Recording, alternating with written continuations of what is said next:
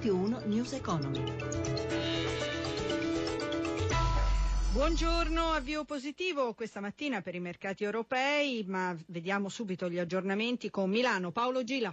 Buongiorno da Milano, è una mattinata di recupero soprattutto per Piazza Affari che è partita con un progresso intorno al mezzo punto percentuale, ha via via accumulato un apprezzamento che ora è intorno al punto e mezzo. Restano un po' più fiacchi invece gli altri listini europei con Francoforte che viaggia intorno alla parità, mentre Londra e Parigi Parigi avanzano di poco meno di mezzo punto percentuale.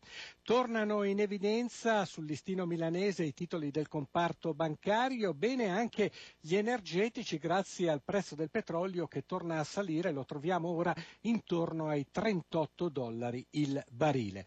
Per quanto riguarda il mercato dei titoli di Stato, lo spread che in mattinata in apertura era salito a 119 punti base ha ritracciato e sceso ora a 100 14 resta però sostanzialmente stabile il rendimento dei BTP a 10 anni all'1,27%. Infine sul mercato dei cambi registriamo un leggero deprezzamento dell'euro nei confronti del dollaro scambiato ora a 1,1350, linea allo studio.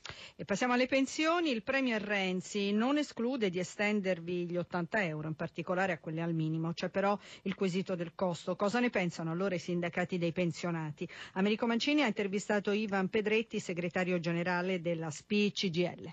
Con i vorrei non si va lontano. Se per davvero il governo vuole intervenire per aumentare le pensioni minime e magari non solo quelle, anche quelle di 1200 euro, vada bene, ci convochi, apra la discussione, però ho l'impressione che queste cose non si fanno con i Twitter o con le dichiarazioni, ma si fanno con un confronto vero. Del resto noi sono richieste che avevamo fatto da tempo, abbiamo chiesto più volte che il tavolo fosse riavviato, finora non c'è stata risposta e per queste ragioni che il 19 19 maggio faremo una manifestazione a Piazza del Popolo con tutti i pensionati. Se sarà vero quello che il Premier ha dichiarato, non saremo contenti che ai pensionati si risponda, perché fino adesso si è solo tolto. Da una parte ci sono le giuste e legittime richieste dei pensionati, dall'altra il costo di un provvedimento, stando alle vostre cifre, quanto potrebbe costare?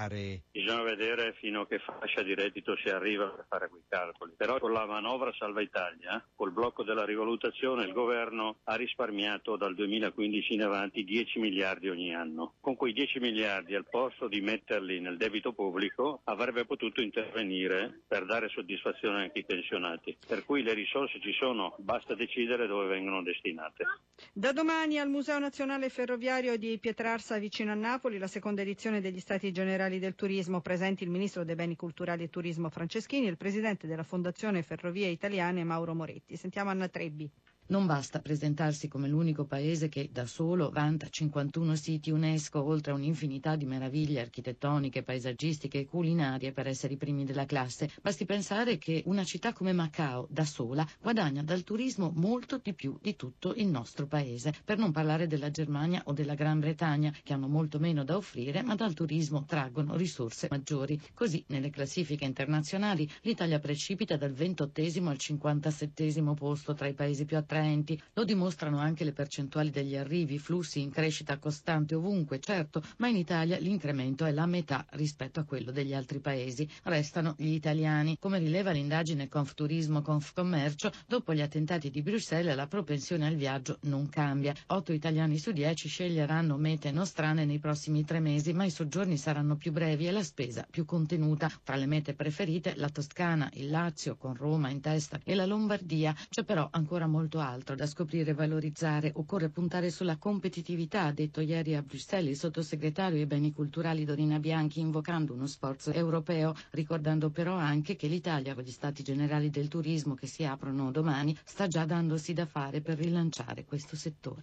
News Economy a cura di Roberto Pippan torna nel pomeriggio in redazione Cristina Fine in regia Fabrizio Rocchi. Da Paola Bonanni a voi tutti buon proseguimento di ascolto su Rai Radio 1.